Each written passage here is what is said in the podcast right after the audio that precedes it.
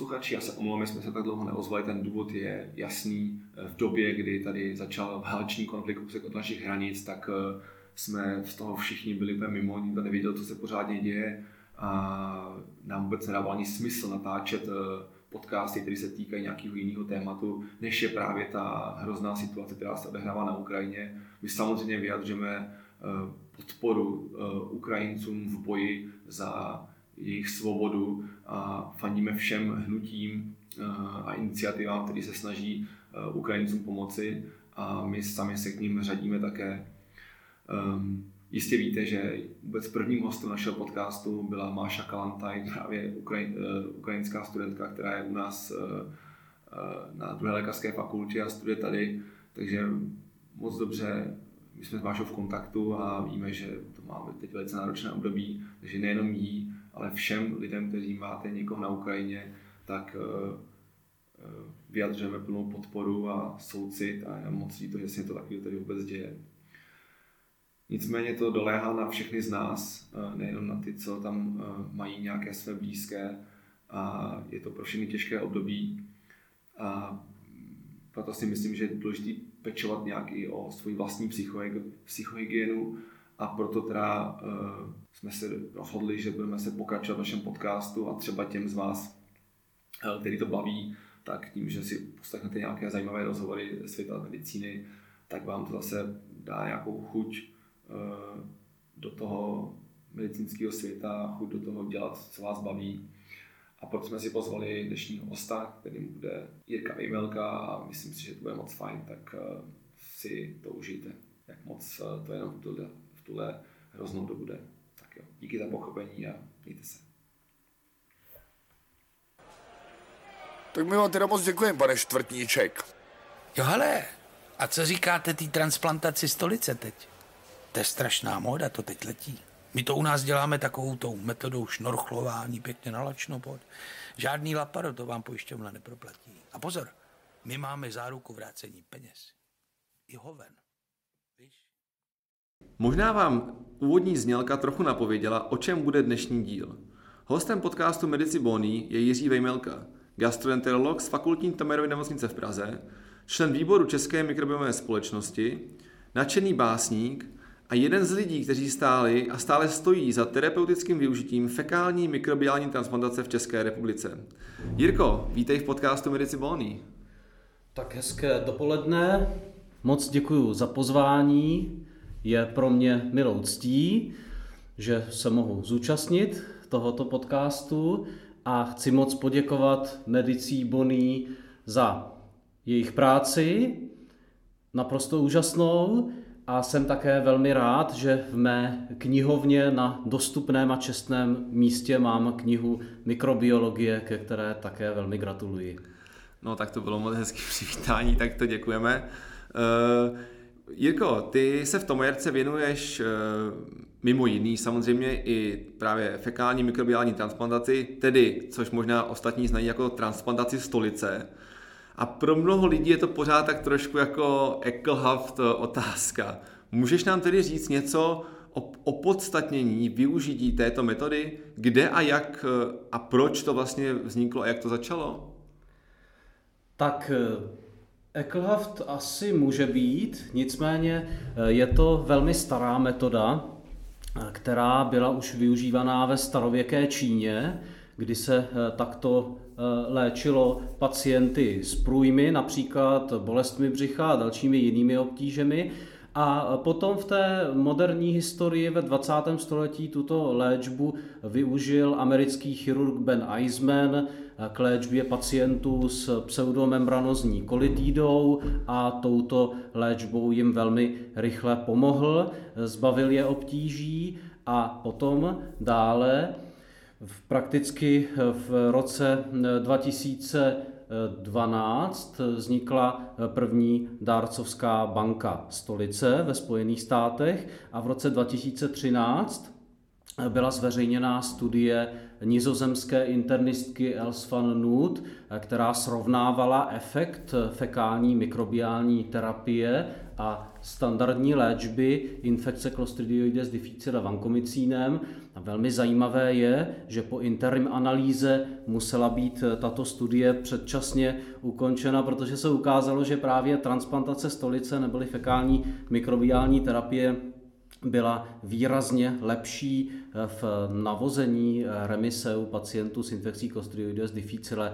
Takže toto byl takový první, jeden z prvních impulzů k tomu, aby tato léčba mohla být využívána více. A my jsme velmi rádi za tuto léčbu, protože skutečně je to rychlá léčba pacientů s infekcí Clostridioides difficile. Je tam také velký potenciál pro využití této léčby u jiných diagnóz, které nemusí mít úplně primárně původ v trávicím traktu.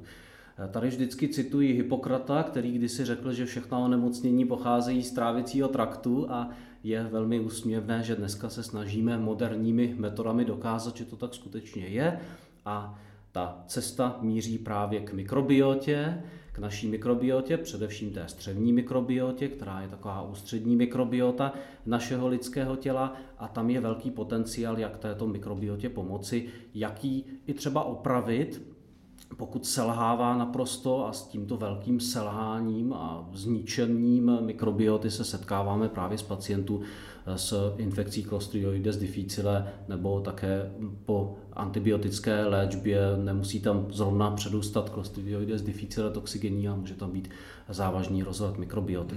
A velmi přirozeně eh, potom využijeme mikrobiotu fekální od zdravých dárců a mikrobiotu zničenou pacienta obnovíme právě touto dárcovskou mikrobiotou. Čili velmi logická metoda, velkou, vel, velmi dlouhou dobu se tato metoda eh, využívá a eh, dnes teda se snažíme i stanovit určitá pravidla eh, této léčby, aby tato léčba byla bezpečná.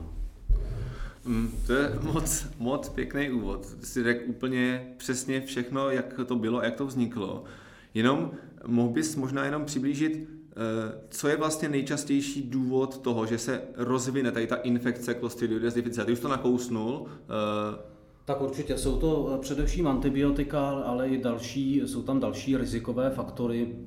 I fakt, že ten pacient má kritické onemocnění a dostane se do zdravotnického zařízení a změní se prakticky z minuty na minutu nebo z hodiny na hodinu celkově to prostředí pacienta Změní se také i stravování, respektive eh, dieta a především potom se podává i řada medicamentů, které mohou ovlivnit mikrobiotu a mnohdy eh, nepříznivě. Jasně, takže ale předpokládám, že pořád takový ta nejčastější eh, indikace využití té fekální transplantace je kvůli té širokospektrý antibiotické léčbě, která vlastně vede potom k rozvoji té infekce Clostridioides difficile. Přesně tak, říkáš jo. to naprosto správně. Jedinou oficiální indikací fekální mikrobiální terapie, neboli tedy hm, zjednodušeně řečeno transplantace stolice, když se nejedná úplně o typickou transplantaci, tak je rekurentní infekce Clostridioides difficile. Ostatní indikace, ať už by to byla třeba hm, ulcerozní kolitída nebo syndrom dráždivého tračníku, toto jsou zatím indikace, kde tato léčba je experimentální v rámci klinické studie. Jasně, super. No ale a tady je teda naprosto kruciální věc, bude vybrat správného dárce.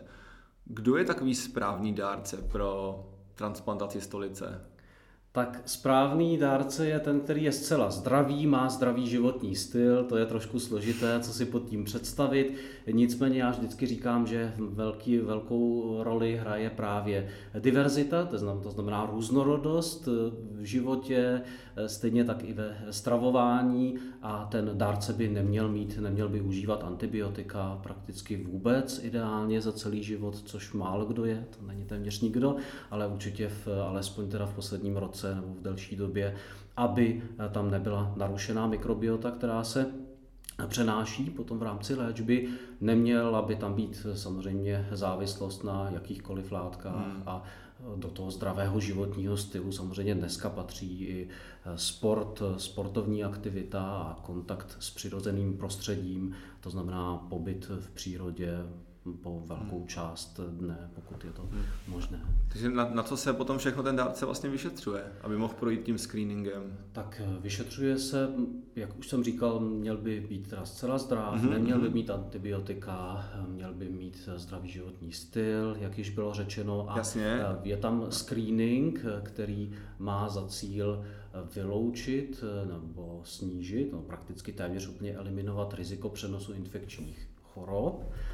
A nedávno jsem četl velmi zajímavý článek, že některé choroby, které my považujeme za nepřenosné, mohou být přenosné, například třeba i obezita nebo nikotinismus a další, protože právě prostřednictvím určité konfigurace střevní mikrobioty bychom mohli tato civilizační onemocnění přenést. Proto jsme velmi opatrní, nebo alespoň já jsem, co se týče výběru dárců, aby ten dárce skutečně byl zcela zdravý a měl normální fyzikální nález, normální body mass index. Dobře, takže vlastně pokud ten dárce teda žije zdravě, mm, nemá žádný infekční nemoci, které se testují té stolice, tak je vlastně eh, vhodný. Kolik um, procent těch vhodných dárců se opravdu skutečně stane tím dárcem jako v té praxi. Jinými slovy, jak moc se to profiltruje, že mám třeba, že řeknu ze 100, kolik těch lidí vlastně projde tím sítem. Tak to je velmi hezká otázka. Zain Kasam, který je považován i za jednoho ze zakladatelů Open Biome, tak když si řekl, že je mnohem jednodušší se dostat na Harvard, než se stát dárcem stolice, tak si myslím, že je velmi velmi přesné, to znamená v zásadě klidně z těch potenciálních kandidátů na dárce to může být 10-15%, protože ta kritéria jsou skutečně jo. velmi přísná. A myslím si, že to je naprosto správně, protože i ten dárce stolice se zavazuje, že bude žít určitým eh, životním stylem. A eh, toto je velmi důležité, protože mm, ve srovnání třeba s dárcovstvím krve, tak to dárcovství stolice stále je vnímáno, že bychom byli, měli být eh, obzvláště opatrný stran přenosu teda potenciálních infekčních agent. Hmm. Takže ta opatrnost je skutečně na místě a Eh, ta kritéria podle mého názoru jsou velmi správně nastavená jako přísná. Navíc teďka ještě v průběhu pandemie COVID-19 je to spektrum vyšetření rozšířeného testování na eh, PCR eh, koronaviru. Hmm. Co dieta u těch dárců? Doporučuje se jim nějaká dieta, nebo když vlastně oni výjdou jako ty vodní dárci, jak jsem řekl, hlavně stejně a jenom to za boha neměnějí, nebo máte eh, při hledání těch hodných dárců um, už vypozorováno, že příslušníci jako jiných specifických diet jsou na tom třeba líp a jsou jako lepšími dárci? Asi to vypozorováno úplně nemáme. Já spíše se ptám eh, dárců, jak moc a jakou vlákninu konzumují, protože to si myslím, že jedna z důležitých charakteristik Eh, té přijímané stravy a vlivu teda té přijímané stravy na příznivého vlivu přijímané eh, stravy na mikrobiotu a nemyslím si, že nějaké výrazné restrikční diety by měly eh, význam. Samozřejmě ukazuje se, že ten potenciální dárce, který konzumuje rostlinnou stravu a má dostatečné množství vlákniny, různých typů vlákniny, někdy tomu říkám širokospektrální vláknina, to je rozpustná i nerozpustná, eh, tak eh, se jeví jako velmi vhodný dárce, ale že bychom přímo to nějak korelovali na dietu z hmm. hlediska hmm. potom úspěšnosti, to nikoliv. Eh, je to také i z toho důvodu, že zatím v tuto chvíli v České republice není dárcovská banka stolice, to znamená většinou ti dárci jsou příbuzní nebo známí pacienta a je to zejména v průběhu pandemie velmi těžké toho dárce nyní sehnat. Hmm. Když jsi mi trošku nahrál na další otázku, žádná jako e, národní banka v stolici tady není, jako je třeba v Holandsku, že jo? E, jak to tady jako funguje? Jak si potom ty, bank, nebo ty nemocnice, ty dárce hledají a nestálo by za to nějaký takový projekt tady třeba rozjet? Tak většinou je to skutečně tak, že ten pacient s infekcí Clostridioides difficile, pokud má rekurentní průběh, tak vždycky ta akutní ataka je zaléčená běžnou terapií, ať už vankomicínem nebo fidaxomicínem a pokud tam dochází k takzvaným rekurencím, tak je indikovaná fekální mikrobiální terapie neboli transplantace stolice. V tom případě se hledá dárce, jak už jsem říkal, bývá to často příbuzný nebo známý pacienta a ten je potom naskrýnován podle protokolu. Ten protokol z hlediska vyšetření není tak přísný, jak tomu bývá u těch univerzálních dárců a tento dárce potom po těch screeningových vyšetřeních daruje stolici svému příbuznému nebo známému. A myslím si, že skutečně je teďka taková ta správná chvíle, aby vznikla, a já pevně věřím tomu, že vznikne Dárcovská banka stolice pro Českou republiku. Děláme pro to všechno v tuto chvíli. No tak pro... pochlup se, co, co plánujete. tak plánujeme skutečně Dárcovskou banku pro celou Českou republiku. Zatím ještě neprozradím název, ale prakticky v tom názvu je obsaženo, že podání zdravé střední mikrobioty je takovým restartem mikrobioty a restartem celého organismu a ta dárcovská banka bude fungovat tak, že zdravotnické zařízení, které provádí fekální mikrobiální terapii, bude kontaktovat koordinátora z této dárcovské banky a ta dárcovská banka bude disponovat dárcovskou stolicí od zdravých a velmi pečlivě vyšetřených dárců a fekální mikrobiota, tedy stolice, bude zaslána na to příslušné, do toho příslušného zdravotnického zařízení a bude moci být využita jako dárcovská mikrobiota k léčbě pacienta s rekurentní klostridiovou střední infekcí. To je první velký úkol pro nás. Ten druhý potom do budoucna by byl, že by ta mikrobiota fekální dárcovská byla využitelná i třeba pro eh, léčbu dalších chorob, ať už ulcerozní kolitída, ať už eh, syndrom dráždivého tračníku a byla by to taková i banka pro mikrobiotu pro účely různých klinických studií.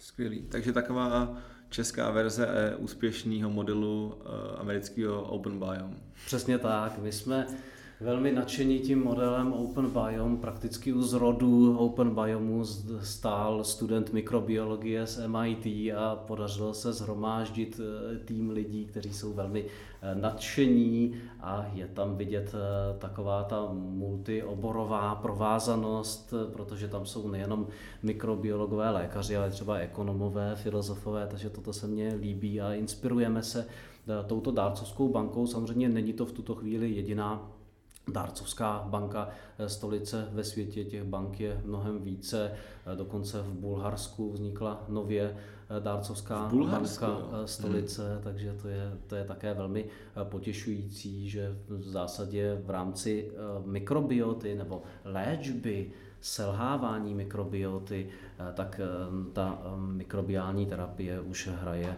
velmi klíčovou, klíčovou roli a já se těším na to, že budeme disponovat tímto zařízením i tady u nás v České republice. Bude to dobré jednak z hlediska dostupnosti této léčby a samozřejmě i z hlediska bezpečnosti. A do budoucna samozřejmě i se usnadní to získávání fekální mikrobioty pro účely teda testování v různých klinických studiích jak se to vlastně dělá prakticky, ta transplantace stolice. To je možná eh, že pro někoho dost nepředstavitelný. Tak představ si, před, jako, jak si asi představuje běžný člověk. Jako přijde dárce, který přijde se vzorkem stolice. A co se s ním potom děje? Tak eh, ten vzorek stolice se zpracuje, homogenizuje se například ve fyziologickém roztoku, potom se přefiltruje a podává se do trávicího traktu eh, pacienta. Takže je to poměrně jednoduchý Takže proces. se přes mixuje s fízákem, možná se občas přidá ten glycerol, že když se potom zamrazuje ještě. Ano, ano. A když ano. je zamražený, jak se rozmrazí prostě. A už je tam vlastně jenom jakoby ta prostě přefiltrovaný, ano, přefiltrovaná ano, stolice ano, tekutá. Ano. A jak se aplikuje ta, ta jsou tam dvě cesty aplikace. Jedna je aplikace do eh, horního trávicího traktu pacienta, buď eh, prostřednictvím zavedené nazvejunální sondy nebo mm. prostřednictvím pracovního kanálu gastroskopu. V zahraničí jsou také k dispozici liofilizované kapsle. Třeba hmm. Open Biome disponuje liofilizovanými kapslemi, polikání standardně a ta druhá cesta prostřednictvím dolního trávicího traktu, tak eh, typicky klizmatem. Tak to třeba aplikoval mikrobiotu právě profesor Ben Eisman, v tom roce, nebo respektive publikoval to v roce 1958 a nebo Už je možné také pátek. využít eh, teda pra, pracovní kanál kolonoskopu a aplikovat do ascendentu. Do ascend, to znamená do toho vzestupné části tračníku. Jenom pro ty, kdo třeba to byl poslouchat, nevědí, o co jde. Ano, Ještě ano. mohl bys Jirko vysvětlit, co je to klizma vlastně? Pro ty třeba, Klizma je prakticky nálev, my máme i takový aplikační set, eh, to znamená, je to něco podobného jako na infuzi set a eh, ta hadička eh, tak je zavedená per rectum a podává se potom teda klizma eh, do rekta, následně se pacient polohuje tak, aby se eh, co nejvíce rozprostřela ta podávaná mikrobiota do, eh, do s- tlustého střeva. Jasně, takže taková velká stříkačka, kterou se prostě stříkne, žádný zavádění. Může to být super. jako stříkačka, nebo to může být eh, prakticky to vypadá podobně jako infuzní set a eh, podá se teda do rekta. Skvělý. Dobře. Um, tak to jsi nám moc pěkně vysvětlil vlastně, jak to celý probíhá prakticky. A teď, uh, a i vlastně jak moc je FMT významná metoda. A teď mě vlastně zajímalo něco, něco o tobě. A to jsme tak trochu přeskočili, protože já mám vždycky problém s tím, že se u něčeho strašně zasekneme. Uh, je trochu škoda, že natáčíme i video, že na tobě je vidět, že dneska toho máš teda plný brýle po noční službě, který jakožto eh, internista máš eh, hodně, protože navíc eh, v tom herce sloužíte i urgentní příjem k tomu a obecně teda k těm všem svým jako jak pracovním, tak vědeckým aktivitám a neposlední řadě samozřejmě rodině, to máš opravdu hodně. Eh, O to víc oceňuji, že jsi ještě dneska teda přišel, ale řekni mi, máš takovýhle hektický období i mimo covid a jak vlastně to jako celý eh, zvládáš? Kde bereš pořád tu energii k tomu, kterou vlastně oplýváš neustále? Neopouští tě někdy nadšení? Zkus prostě našim čt- eh, posluchačům říct, jaký je tvůj návod na ten eh, efektivní work-life balance. Tak to je velmi těžká otázka. Eh, Skutečně to je vyčerpávající souběh eh, práce na klinice, eh, potom služby, eh, dále potom nadšení pro vědu, respektive nadšení pro naši mikrobiotu. Nicméně snažím se to skloubit a myslím si, že pokud se takhle se skládávají ty jednotlivé střípky, tak eh, potom to eh, člověka naplní energií z jednoho prostého důvodu, že ta práce dává obrovský smysl. Snažím se regenerovat sportem, rád běhám, chodím do přírody, to má i další odůvodnění, abych nazbíral ty správné mikroby a asimiloval svoji eh, mikrobiotu o ty přátelské mikroby našeho prostředí. Mám také velmi rád hudbu, jsem vášnivým hráčem a teď asi budeš čekat, eh, že řeknu, mm, čeho řeknu, hraju na housle, teda jsem houslista mm-hmm. a um, pomáhalo mě to i prakticky během studia, že jsem eh, hrál v orchestru Univerzity Karlovy a myslím si, že toto je velmi eh, důležité si tu psychiku prakticky zregenerovat eh, po náročné práci a po náročných eh, službách. Musím říct, že mě velmi pomáhá rodina, která mě velmi eh, podporuje a je velmi trpělivá, pokud třeba chystáme nějaké prezentace doma, tak eh, moje malé děti se chtějí na tom podílet, za což jsem někdy i rád, někdy ne. A eh, co se týče teda potom toho, jak regenerovat psychiku, tak to je velmi složitá otázka. My jsme všichni pod velkým presem, pod obrovským tlakem. Je to i teda v průběhu pandémie, musím říct, že skutečně toho bylo hodně i před tou pandémií a ta pandemie znamenala i to, že si každý můžeme přehodnotit vůbec, jaké máme priority. A teďka ještě navíc ta válečná situace výrazně zhoršuje stav psychiky nás všech, je to obrovská zátěž, že já se vždycky snažím nějakým způsobem hm, pomoci eh, té psychice a i eh, motivovat eh, ostatní, což je někdy těžké, protože tam jde právě o tu, hm, o tu udržitelnost, nebo jak se říká hezky česky sustainability, Eh, to znamená, aby to bylo dlouhodobě, abychom dokázali to tedy vybalancovat, jednak teda hm, věnovat se práci, ale věnovat se především také sobě a druhým. Takže se snažím vymýšlet různé akronymy, tak eh, ten jeden akronym nebudu prozrazovat, zjistíte v průběhu. toho návodu, jak podpořit svou psychiku a psychiku druhých a zkrátka se ze všeho nezbláznit. Takže písmeno N nikdy nerezignovat, takže, jak už jsem říkal, vždy má smysl jít dále a pozitivně motivovat eh, své okolí, což medicí Boní bez sporu dělají, čili to je písmeno N. Dále písmeno E, eskalovat. Eskalovat nikoli v konflikt, ale podporu druhým a sobě.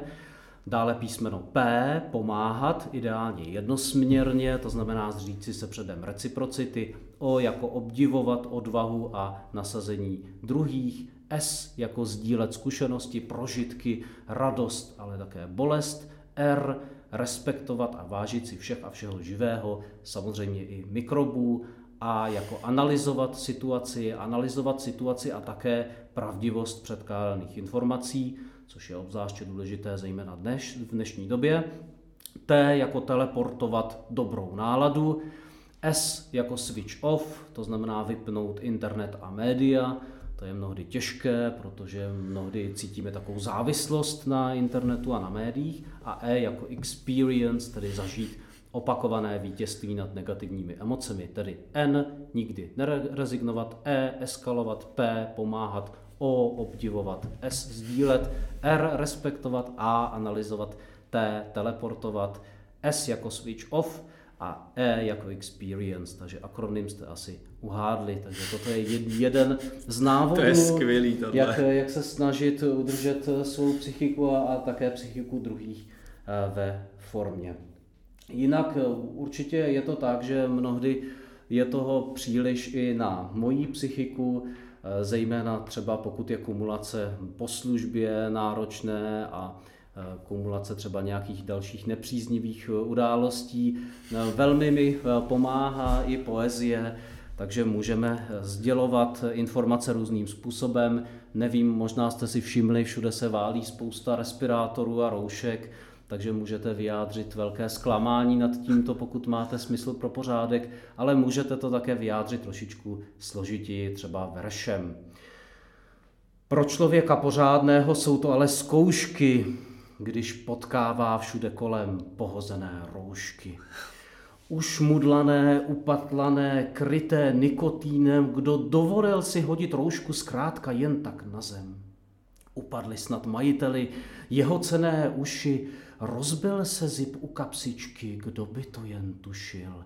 Nebo bázeň z viru snad třes velký způsobila a ručka slabá těžkou roušku na zem upustila. Pryč jsou časy, kdy jsme roušky cenou zlata vážili, pryč jsou doby, kdy jsme zručně roušky sami ušili. Pojďme nyní kromě viru též s nepořádkem bojovat, ať neuklouznem po banánu či po vzácné roušce snad.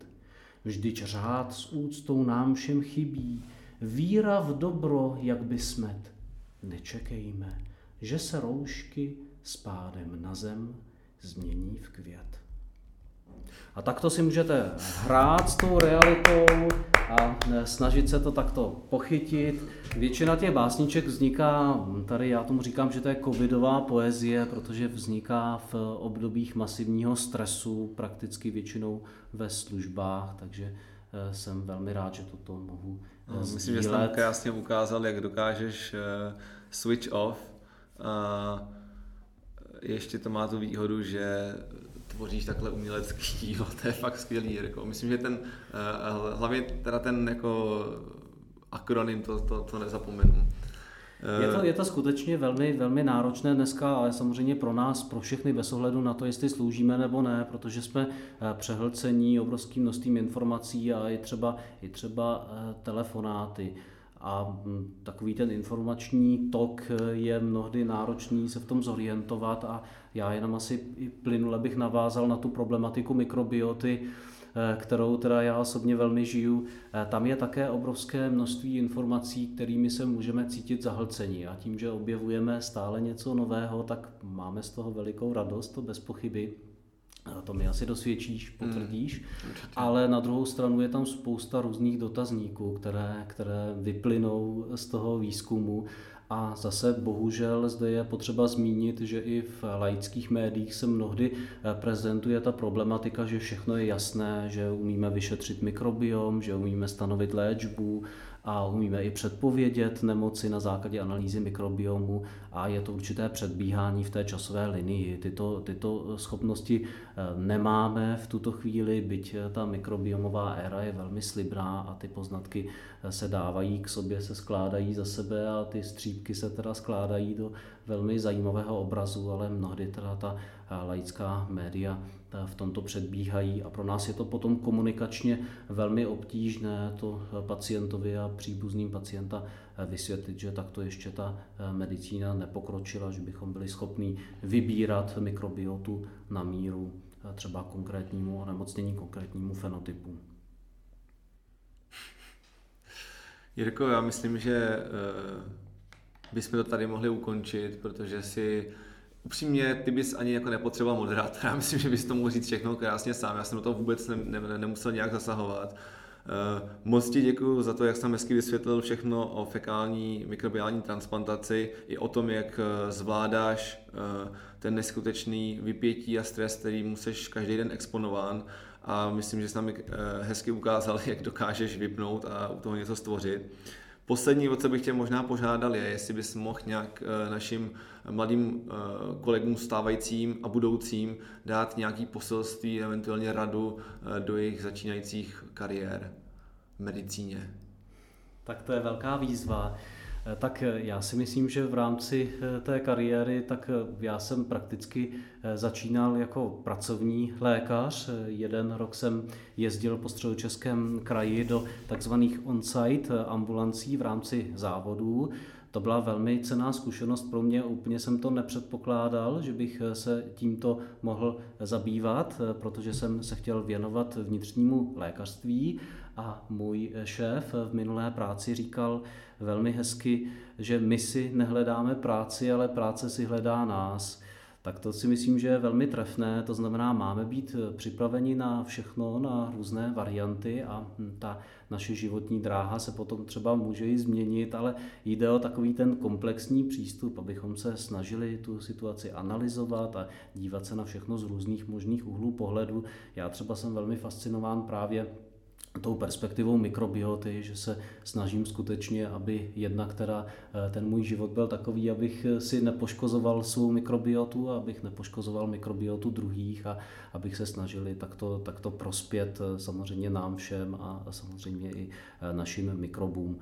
To je také i jeden z důvodů, proč jsem velmi hrdý na to, že mohu působit v rámci České mikrobiomové společnosti, České lékařské společnosti Jana Evangelisty Purkyněho, protože se snažíme takto společně navazovat spolupráci napříč obory a, chtí, a snažit se zviditelnit právě mikrobiotu. Čili to poselství, které je, je diverzita, tedy obrovská různorodost. Měli bychom mít eh, co nejvíce pestrý život, také co nejvíce pestré stravování, aby i naše mikrobiota a celý náš život byl pestrý. Takže eh, přeju nám všem, aby se nám to dařilo eh, navzdory velmi složité a můžeme říci takové smutné době. Jirko, moc díky a díky za to všechno, co děláš, protože ta energie, která z tebe čiší i po tak náročných službách, který máš vždycky za sebou, je neskutečná a dává drive i všem ostatním kolem tebe. Takže za to moc díky a přeju ti, ať se ti daří a ať se daří nám eh, v našich společných projektech. Moc díky, že jsi přišel. Děkuji moc, děkuji za pozvání.